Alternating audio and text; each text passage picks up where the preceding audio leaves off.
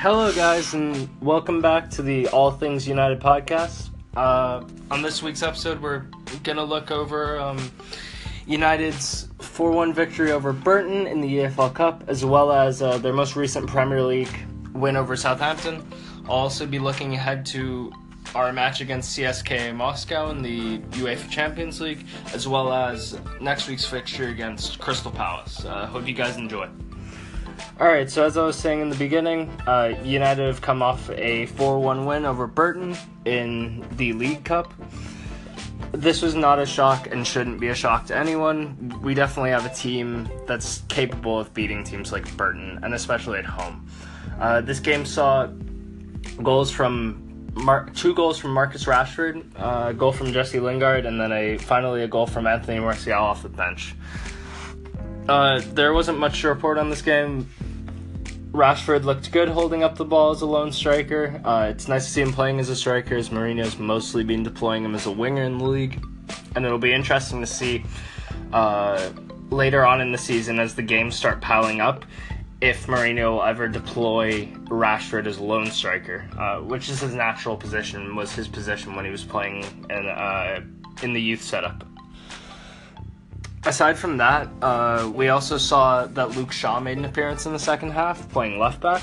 Uh, this was nice to see, you know, as Shaw's obviously still trying to find his fitness after that horrific leg break that he suffered uh, a couple years ago, I believe, against PSV.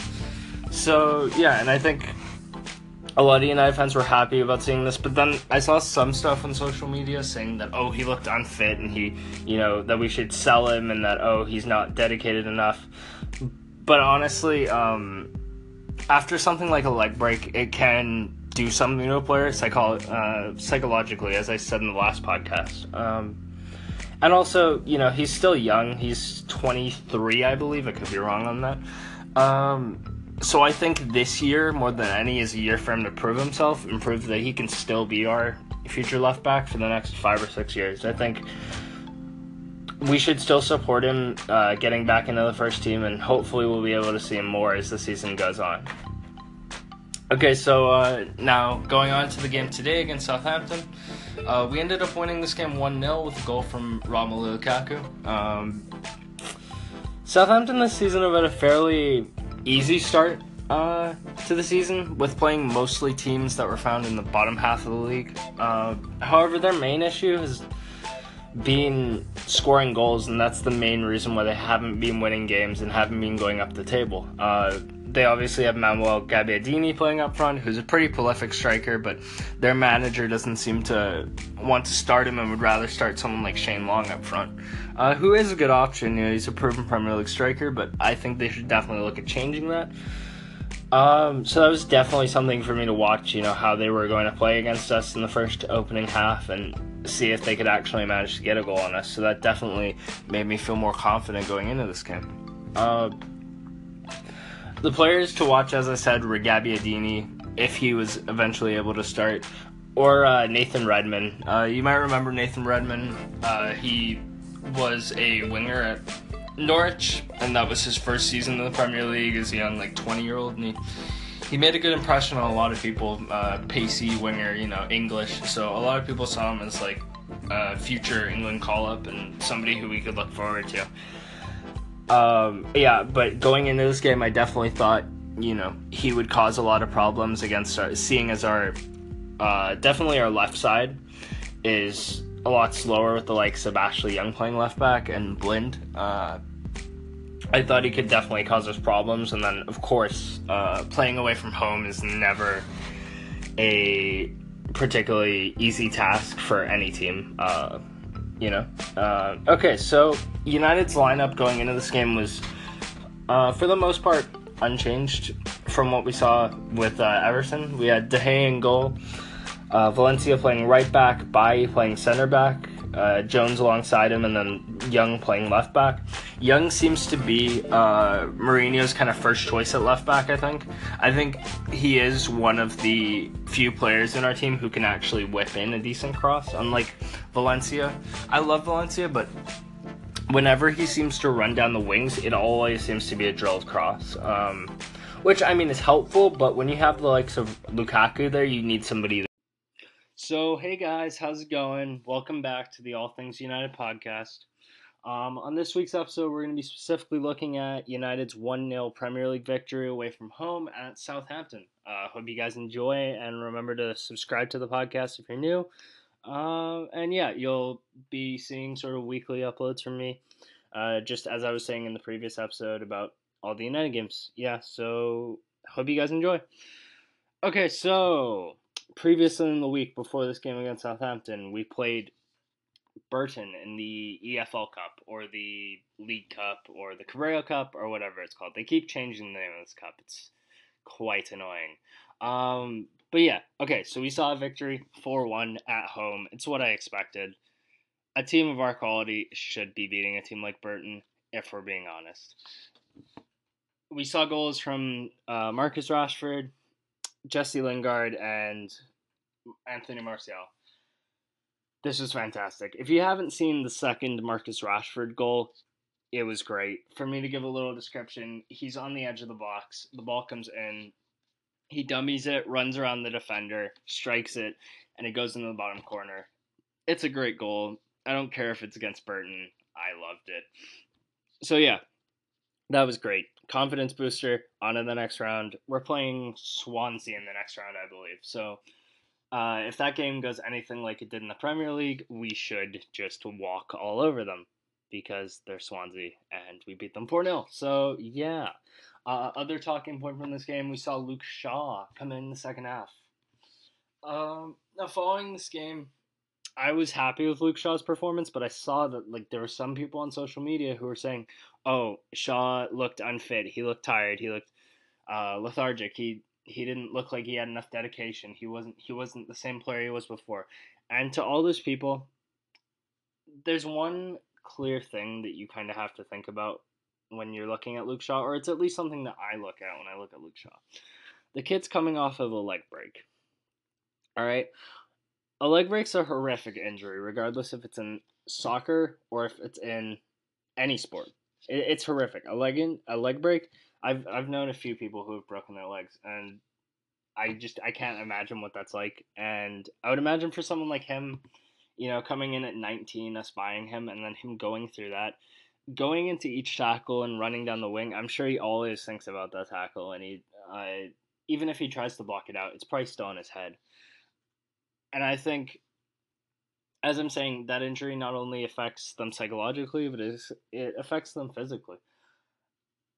So I think for us United fans, we need to just give Shaw at least this year to prove that he's, if not ready to play left back next year, that he's close enough to United quality. And hey, if he if he you know, if he's still coming off the bench in in cup matches, then yeah, we can probably start saying, okay, Luke, like we've given you the two or three years since the leg break to recover, and you have you're not the same player that we tried to buy all these years ago, and we, we need to probably say goodbye. Um, as hard as that may be, because he's an English left back, it's it's literally a storybook. Uh, I would love to see Luke Shaw play left back, but at this point, as long as he can come back and be the player that we hoped he was going to be, then I'm fine with him staying.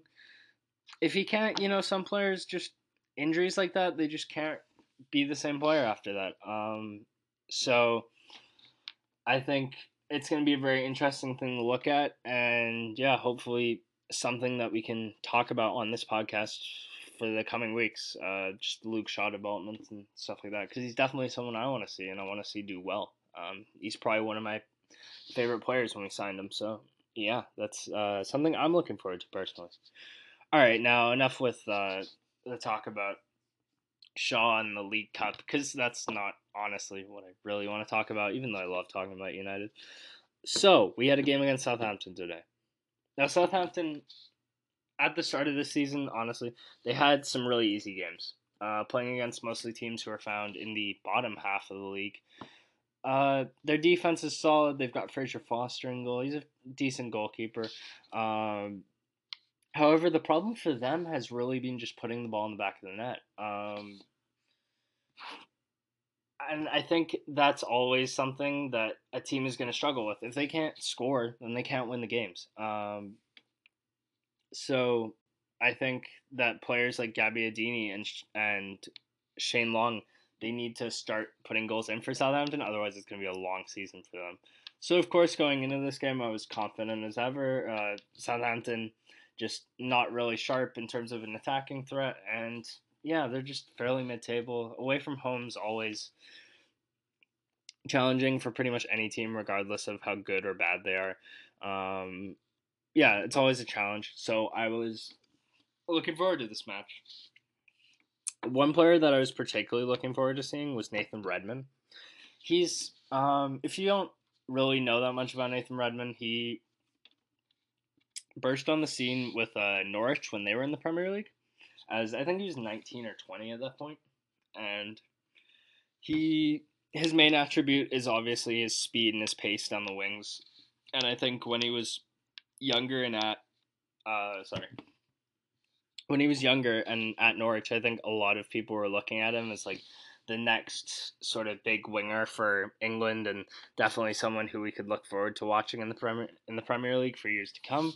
So yeah, I think he was the one who I was probably most wary of just looking at our left and left backs and then Valencia obviously being not as quick as he once was. Um, so he was definitely someone I was keeping my eye on as a player. So yeah, he was he was the one worry I had because obviously Long and Gabbiadini, I didn't see them possibly scoring, and obviously I thought with our attacking powers we should be able to win this game pretty comfortably. Uh, speaking of United, they lined up in this game with pretty much an unchanged side from Everton, um, which I think was valid because that performance was one of the better performances we've had all year. Um, obviously, it's easy, early goings, but uh, yeah. So the team lined up with De Gea in goal as always, uh, Young at left back, Valencia at right back, and then Bailly and Jones.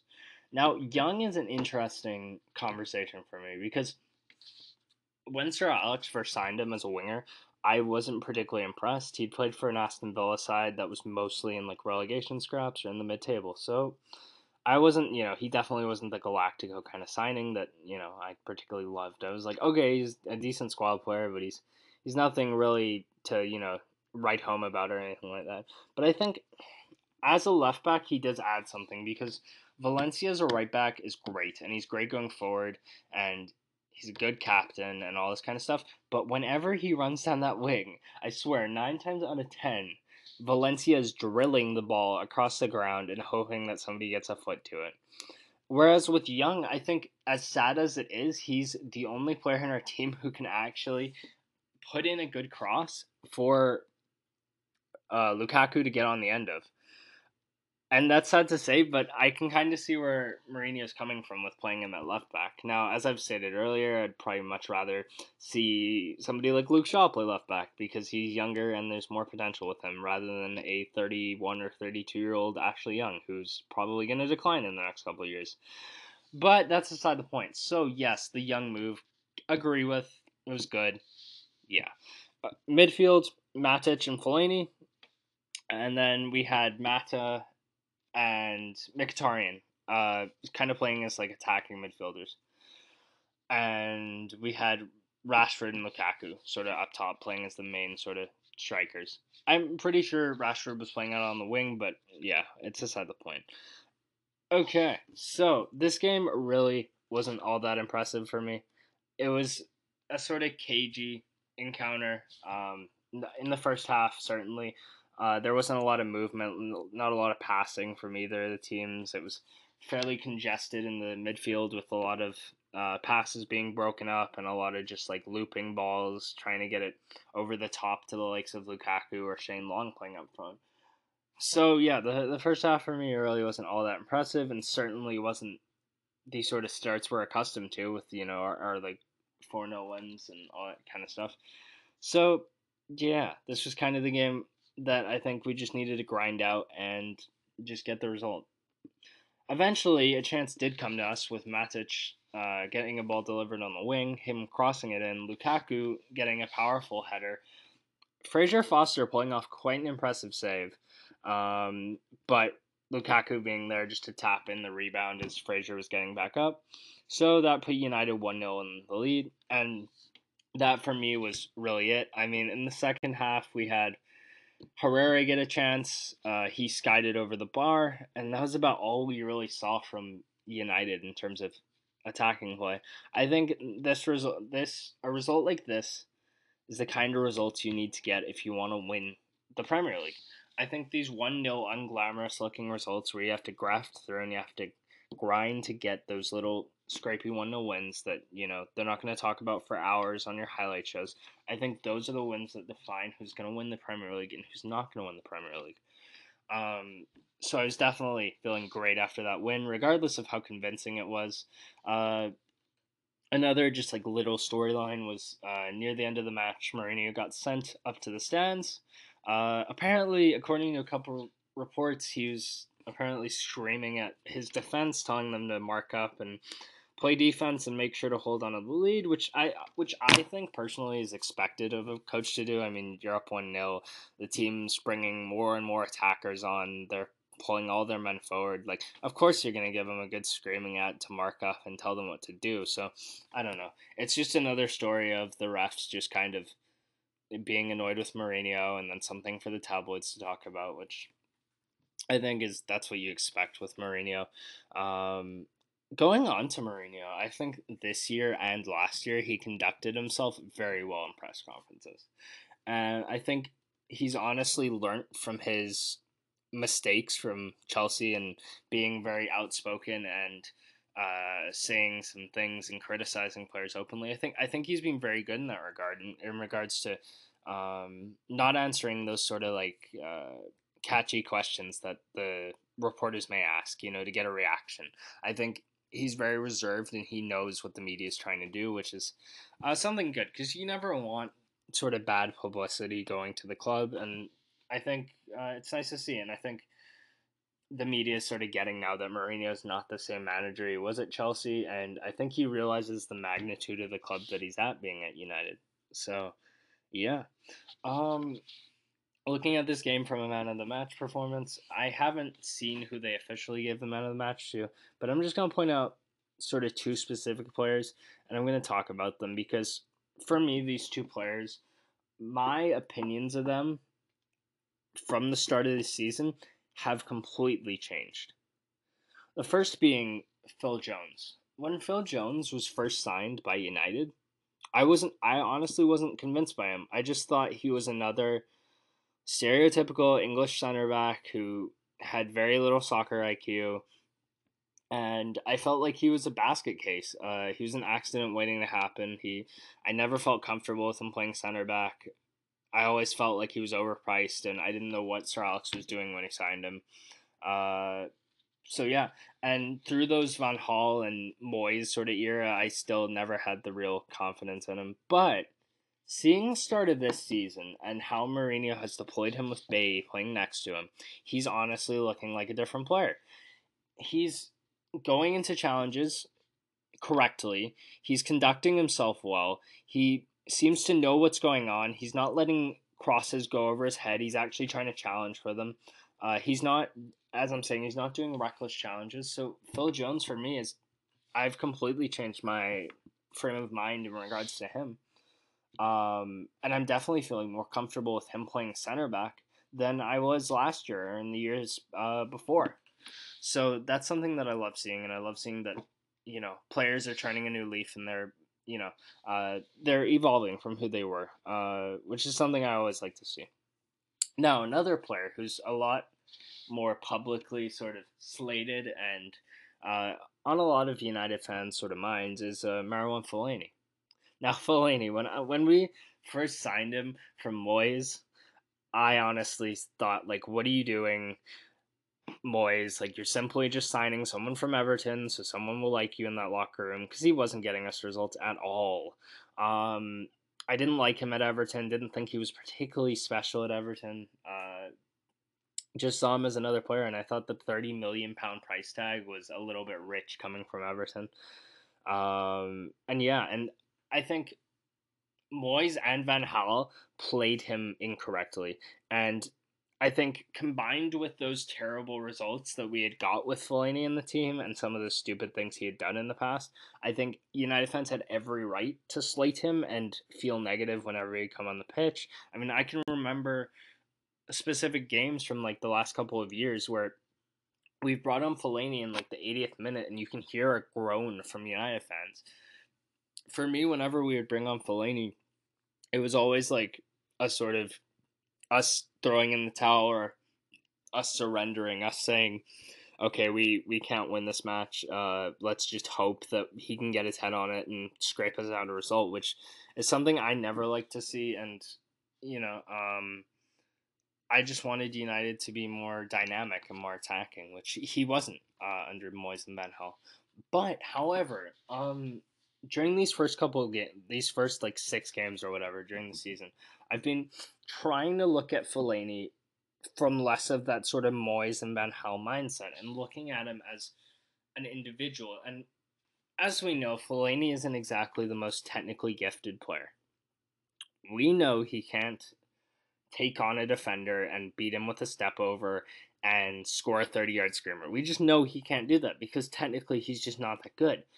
But however, what he is as a player is he's like he, he's an enigma. He's something unique. He's um he's something different.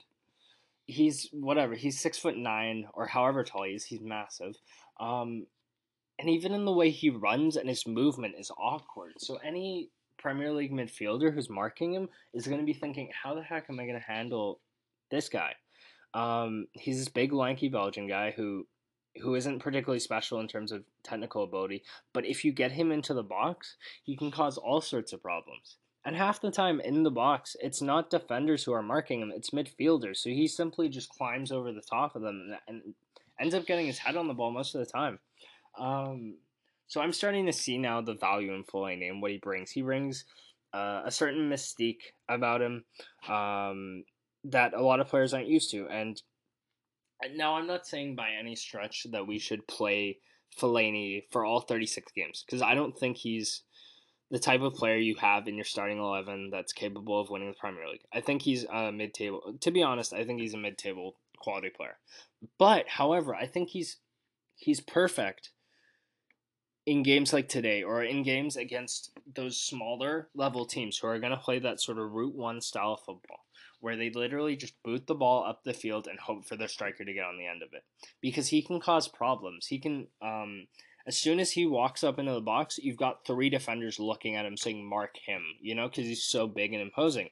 Um, and he can also win scraps and he's fairly physical in in the midfield and he can win the ball because of his size um, which is sometimes to the detriment but i'm now starting to see the value in Fellaini. now i'm not saying play this guy against like the likes of liverpool chelsea or man city or spurs for that matter because quite frankly he will get played out the park that's just plain and simple he'll just get completely outplayed in every aspect. He's not quick enough defensively. Um, he's just his IQ. I, I don't think he could keep up with the likes of De Bruyne or Fabregas or Eriksen or uh, Aaron Ramsey or someone like that. I don't know. I'm just trying to think of quality midfielders. I'm not saying play him in those games because he'll get exposed, like we saw in the City game last year where he got sent off. But that was yeah, whatever. That's beside the point. Um, yeah. So I'm in terms of my opinion of Fellaini, it's done a complete 360. Now I see the value in Fellaini, and I see him as somebody who we can utilize as a player to play in these cup matches and smaller like league cup sort of matches like the games against Burton because I think he does have a value in those games. Um, yeah, so those two, oh they've they've just they've completely blown me away. Um, yeah, I mean those two those two are the two that specifically, you know, kind of stand out to me. Um, okay, so our next sort of Champions League fixture is against CSKA Moscow. To be perfectly honest with you guys, I know no one who plays for CSKA Moscow. The Russian league is honestly, I don't even care about it. Uh, I've never watched a Russian Premier League game, and I don't plan to in the future. I think the only two teams I know in the Russian Premier League are again Moscow and I think Zenit St. Petersburg is there with Villas Boas, the old Spurs manager. I think he's managing there. I may be wrong. Um, yeah, but okay. So this game, I think we should win, even though it's away from home. I'm hoping for some rotation, and yeah, I think we should definitely win this game. Now, I just want to go on this little tangent right now about youth players and the youth system that we have currently because I think somebody like Andreas Pereira, I've been thinking about this kid ever since we loaned him back out to Valencia. And I think now, with this injury to Pogba, I think honestly we could throw him in and he would do wonders. All right. Pereira last year was one of the best players in the uh, La Liga. He was up there with the likes of Messi and Neymar in terms of like players taken on and stuff like that. And he played for a team that got relegated in Granada. Um, and I think just just thinking of how many games we have this year, for players like him, and also like Angel Gomes, the young striker who came on for Rooney, I just think, damn, we could like we could bring those kids in, and they could become you know just those set players for those kinds of matches. And yes, I see the point of like yes, it's the Champions League, and you should take it seriously and. Uh, we should value our opponents, but I'm terrified of one of our starting players getting injured if if Lukaku gets injured, who are we gonna have to back him up? So we're gonna have to play Rashford up front. Rashford's a good striker, but he's not there yet. He's not there yet to where he can lead the line for us. I don't think. As much as I love the kid and I love the youth philosophy around United, I don't think he's ready to lead us as a sole striker. I think he's great when he has somebody next to him like an Ibrahimovic or a Pogba, where he can take his time and where he's not necessarily the sole man marked in the box. Uh, I think he's great as a supporting right now because he's he's 19 and this in no way is me slating Rashford. I just think worst case scenario is um is Lukaku or Matic or if Matic got injured. If Matic gets injured, we literally have Herrera, uh, Herrera, Fellaini, Matic. I mean, not Matic. Uh, Mata and Carrick, who are um, like central midfield options. If they, if any of these like core players, like Eric Bailly or any of these core players get injured, I think we have great depth, but I don't think it's enough to where we can continue challenging on all fronts. So that's why I'm saying we need to rest our star players in these types of games because to be honest we should be beating teams like Moscow and Basel and Benfica. Because if we're not, that's a serious question mark. And I don't care that it's like midweek. Like we just should be beating these teams. Reg- regardless, because we're united and we're a big imposing team, and yes, all these teams will take it like their cup final, but I just don't think that we necessarily need to be playing all our top players in these Champions League matches because these teams, even though they're the best in their respective divisions, their divisions are nothing compared to the Premier League, right? And I think honestly, our second team could be any of those three teams if we if we chose to play them. So, seeing players like Pereira being put out on loan I was completely heartbroken because I was thinking, oh, after the U.S. tour, he made such a good impression. You know, he had the number fifteen jersey, so I thought, oh, surely, you know, he'll be, he'll be, he'll be coming off the bench for us. You know, he's a good player. Um, he just wasn't given a chance, and seeing him go to Valencia, Valencia is such a good team. Well, maybe not. I'll, I'll pull that back. They're a good team in Spain, and I don't want him to have another. I want him to have another good season to. Uh, make progression, you know, to develop himself as an individual player. But what I don't want to see is him come back to United, sit down with Jose and say, Jose, so am I in your plans this year? And Jose is like, well, I don't really know. I'm to have to see, you know, if you prove yourself on the tour, and then maybe I'll possibly think about putting you in the, you know, in the second team on the bench, you know, coming off the bench, making an impact. And he'll be saying, oh, well, all these other Spanish teams and all these teams in the world would probably love me on their team, so I'll just leave. And for him, like so many other of like the youth players, I do have a certain bias towards them because they're our homegrown players. And I think that's something that very few teams can talk about is the philosophy of them bringing in the sort of younger players and uh, creating that sort of atmosphere where young 16 year olds can think, oh, well, I could be the next like Marcus Rashford or I could be the next Ryan Giggs or uh, players like that who have came from the youth system and gone all the way up and become legends of the club. Um, now, I'm not saying play these youth players in Premier League matches in order to prove themselves because to be honest, if Rashford hadn't scored those two goals in his debut against Arsenal, uh, I don't know if he would have ever seen the first team uh, ever again for United. Um, I'm just saying, I would love to see those young players who are performing in the under 23s and uh, just the smaller players playing in these sort of League Cup games against fourth division sides. And I would love to see us sort of go back to that because it's great for us to have the Galactico signings, the uh, the Ibrahimoviches, the Pogba's, the De Gea's in goal, uh, yeah, the Ronaldos, those sort of players. It's great for us to sign these players and grow the brand, but we have to remember what Sir Alex's main strategy was in terms of making us a big club, and that was thinking about the future and thinking about the youth. And I think that's something I would love to see um, implemented more. I mean, somebody like Axel Tuanzebe, a center back, who we played uh, a few times last year, played him at right back, which I don't necessarily agree with, but I think bringing those youth players in, it would be so exciting for United fans. And yes, I know that we're a big club and we have to, you know, perform for fans and we have to win games and we have to win trophies. But I'm saying, even in these smaller games, I think we should give these young kids a chance just to prove that we're not simply a business and we're not just trying to buy big players so we can get more shirt sales and so we can make more money. We still want to stay at the core of what our club is. All right. Um, yeah, and it just I don't know.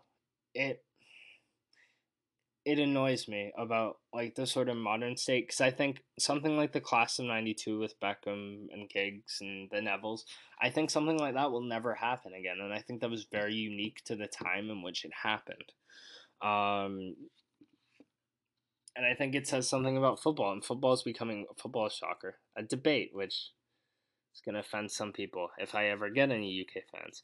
Um, I think the current state of soccer or football uh, is more of a business, and it's we want results now, and we want the best players so we can make the most money and we can be profitable and we can move forward in the league. Um, we're seeing all these Chinese investors invest in small clubs, all these American owners investing in all these small clubs, bringing in big players. I mean, look at Swansea City. They brought in Renato Sanches, who two years ago was regarded as one of the best young midfielders in the world. And all the top teams were wanting to get him United, Chelsea, City, uh, Bayern, Real, Barcelona. They were all wanting to get him. But where is he now? He's at Swansea.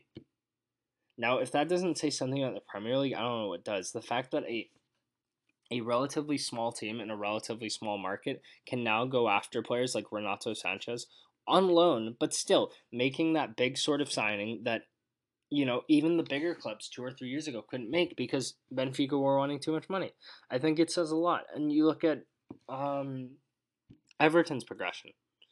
Everton has spent um, has spent one of the highest amounts of money this summer in terms of transfers, bringing in players like Rooney and Sigurdsson and all those players. Um, so I think in terms of the Premier League as a whole, I think it's evolving and it's moving forward into something that's uh, becoming more than just a game, and I think that is acceptable. But I think it's something we have to look at and something we have to analyze as United fans, and we have to look at how is that going to affect the future generation of footballers? Is the same loyalty going to be there? Uh, a conversation I got into a couple nights ago someone was, um, how long do you think Rashford's going to stay? And the argument is, oh, well, the fairy tale sort of argument of it is like, well, of course Rashford's going to stay because he's um, from the United Academy. You know, he's going to stay there for his whole career and become a legend. But the other side of it is he's an inter- I think he's an international star. You know, playing in the Premier League, one of the most televised leagues in the world, most educated football fans know who Marcus Rashford is. And the cynical sort of business side of me could easily see him going to somewhere like Real Madrid or Barcelona or uh, Bayern Munich or one of those big clubs like PSG. Like, look at them. Um, I could see him doing that. And I think that's just down to what football is. I think there's a certain lack in loyalty nowadays. Um, yeah, so I think we definitely need to just keep on hammering on that point of still thinking about the future because ultimately that's what it is. I mean, what are England going to do when the likes of Harry Kane and Dele Alli retire? Um, yeah, we can keep them for the next 10 years, but what are we going to do after that? Who are the players that are going to come in that are going to follow in their footsteps? So I think that's definitely something that we need to think about. Um, yeah. I know that was a bit of a tangent, but it was just it was something that was on my mind for the longest time. Um, yeah, and it's something just I enjoy talking about. I know it's not, it is United related because it's what our club was fundamentally uh, built on before Sir Alex came. I mean, when Sir after Sir Alex came. I mean, it was the youth because that's what put him on the map. But yeah, okay. So that Champions League game we should win. Okay. Speaking of games we should win, uh, we play Crystal Palace next week in the Premier League. We play them at home. Crystal Palace this year have been diabolical. All right, they haven't managed to score a goal in the Premier League. Uh, their first game, the first game of the season, they lost to Huddersfield three 0 um, They just their heads are down. You can see players like Wilfried Zaha and Benteke who were making an impact last year. They just that whole team as a collective has just dropped, and they've now just brought in Hodgson, who I think is a questionable uh, signing for them. I mean, yes, he is a proven Premier League manager, but I don't know if he can necessarily uh, battle a team out of relegation like a sort of Sam Allardyce, whose specialty seems to be that. And I think it does a lot to a club when you drastically switch managers like that four games into the season. I think that's way too early to get somebody out. Uh, but again, as I've stated before in my rant, uh, I think that again does say something about football and that teams want instant results. Um, yeah, so definitely going into that game next week, I have all the confidence in the world that we should just run over them, no doubt. Um, I think their heads are low. Our team's playing in the best form that we've seen in a couple years for United fans. So I have all the confidence in the world in the boys that they will get the result that's expected. Um, and obviously, we all know that Crystal Palace lost 5 0 to City this weekend. In terms of City, I see them as our most dangerous title contender, partner, whatever you want to call it, this season. I think they're the one team, from what I've seen the first six weeks, who's going to challenge us for this Premier League with the amount of attacking options they have, the likes of Gabriel Jesus and Kun Aguero, and also they get delivery from like De Bruyne and David Silva, who are some of the best midfielders in the league. I think definitely they put the league on notice beating Watford 6 0, and then they followed it up by beating Crystal Palace 5 0, which I think is huge. And then you look at teams like um, like Chelsea with Morata. Morata's been a great signing. He's got six goals in six matches. However, with Chelsea, I think it's a different. It's a different issue with them. I don't think they're going to be up there for the title, and that's obviously something. Thinking about it right now, that I'm probably going to eat my words if they end up winning the title. But I, at this point in the season, I don't think they're going to be fighting with us for the league. I think it's mostly going to be City because I think this whole three at the back system I think was oh yeah, it was the cool thing for like a year when Conte first came. And oh yeah, everybody was so amazed because he managed to, you know, make wingers and turn them into right backs and left backs. Well, that was kind of what, you know, Mourinho did with Valencia, but no one no one was really talking about that until now. Um yeah, so sorry, my thoughts on Chelsea. Um back to that. They do have very very good players. Again, very similar to United and Chelsea, uh, United and City with the likes of Hazard. Again, they have to wait for him to get back to full health. I think Bakayoko is a chancy signing to say the best. I don't think he really shined at Monaco in particular. I think that was mostly Mbappe. Um, I think you know swapping him for Matic is just hilarious because I think Matic so far has been one of our best players this year, and I have no idea still why they sold him, let alone sold him to us. So I don't see them as particular uh, contenders. Spurs, solid team. They've got great players all around the pitch. I just think the playing at Wembley factor and Champions League and the group they're in is going to be too much. And I don't think that they have the depth in their squad in order to contend over a full year. That's another thing. The, the depth of your squad, I think, is huge in something like the Premier League. Being able to put out maybe two or three sides a week that are consistently fit and also worrying about injuries. I think Chelsea, that's something that they need to look at, is their depth in their squad. And then also, I think Spurs needs to look at that. Because yes, it's great to have players like Kane, but who do they have behind him? They have Llorente, who's a striker for Swansea, and probably, to be fair, the only reason why they stayed up. But I think in order to contend, you need to have three things. You need to have a solid spine in your team, like a solid spine. Like when I say spine, I'm saying a good goalkeeper, a good center back, good center mid, like a great like all these are great players. Great goalkeeper, great center center defensive great center back, great goalkeeper, great midfielder, and then a great striker up front. And I, I think that's the first thing you need is good spine. And then the second thing is I think you need depth. I think you need depth in all your positions to be able to deal with cups, injuries, because those things are just inevitable in a season. And then also, I think you just need a. Oh, I lost the thought. You need I I lost the thought to be honest. Um, I think you you also need in just to think off the top of my head. I think you also need like a commanding captain, which a lot of these top teams do. Um, the reason why I argue that Liverpool will not contend for the title this year is because their defense is just so shaky, and I don't think that Henderson as a captain for them is anywhere near the captain that Gerrard's going to be and I don't think he's the right person to lead them. I think you need on a team, it's no good just having one leader on a team. I think you need multiple leaders, multiple people who can grab people by the scruff of the neck and tell them what they're doing wrong and how they're going to fix it. I think one of the best captains, as much as I hate Chelsea, and I'll openly admit that I despise Chelsea, was John Terry. I think he was one of the best captains that the league's ever seen. Um, I think what he did for England, the way that he held people accountable was admirable. Um, you look at to go back to United. You look at Ferdinand uh, when he was captain, uh, Roy Keane in the midfield when he was captain. The, those that's something that you need because without a captain, your team can go haywire in a matter of seconds. Um, and I think that's something that's desperately needed by all title contenders. So yeah, um, letting on to that point. So I think City definitely got to watch out for them. I think Chelsea, yes, you have to watch out for them because they've got so many good players. But I think ultimately depth is going to be the downfall of them.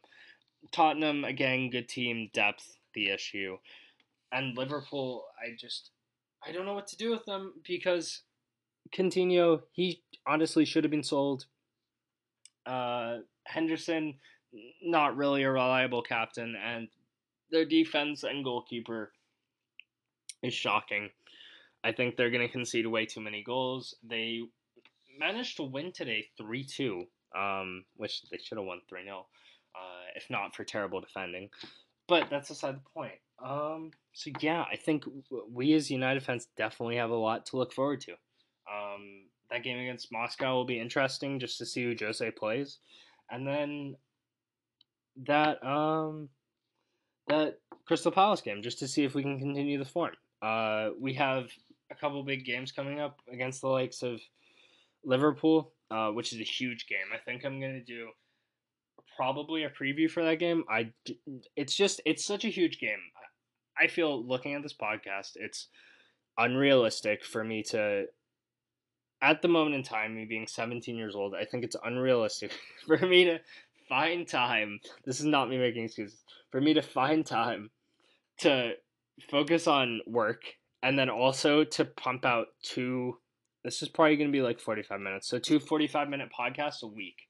And then also like if I was to say I did a preview on CSKA in Moscow, I, that podcast is gonna be like ten minutes long because I'm literally just gonna say who I would like to start and then what I think the score is gonna be. There's not enough to talk about, so I'm probably gonna keep this structure of talking about the main Premier League game, the games before, so like this week in United with like regards to cup games and stuff like that, and then looking ahead uh to the next couple games, talking about the general outlook of the Premier League, looking at you know our big rivals and how they did this week because I think that's something good to talk about. Even though this is priority, so even though this is really only a United podcast, I still think it's important to look at the general outlook of the Premier League because I think that does affect United. Um, and how other teams are playing because I think that does put a team under a certain amount of pressure.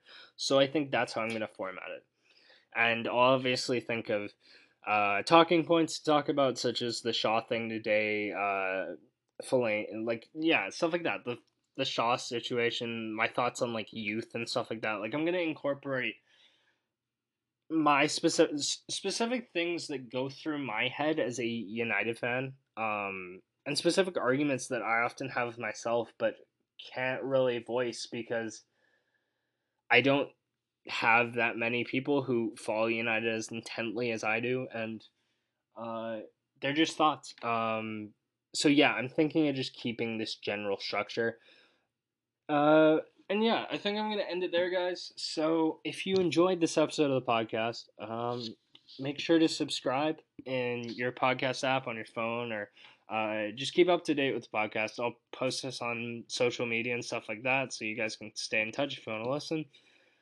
Yeah, so next week will be Crystal Palace. Hopefully, we can get the win. And yeah, hope you guys have a great weekend, and thanks for listening. All right.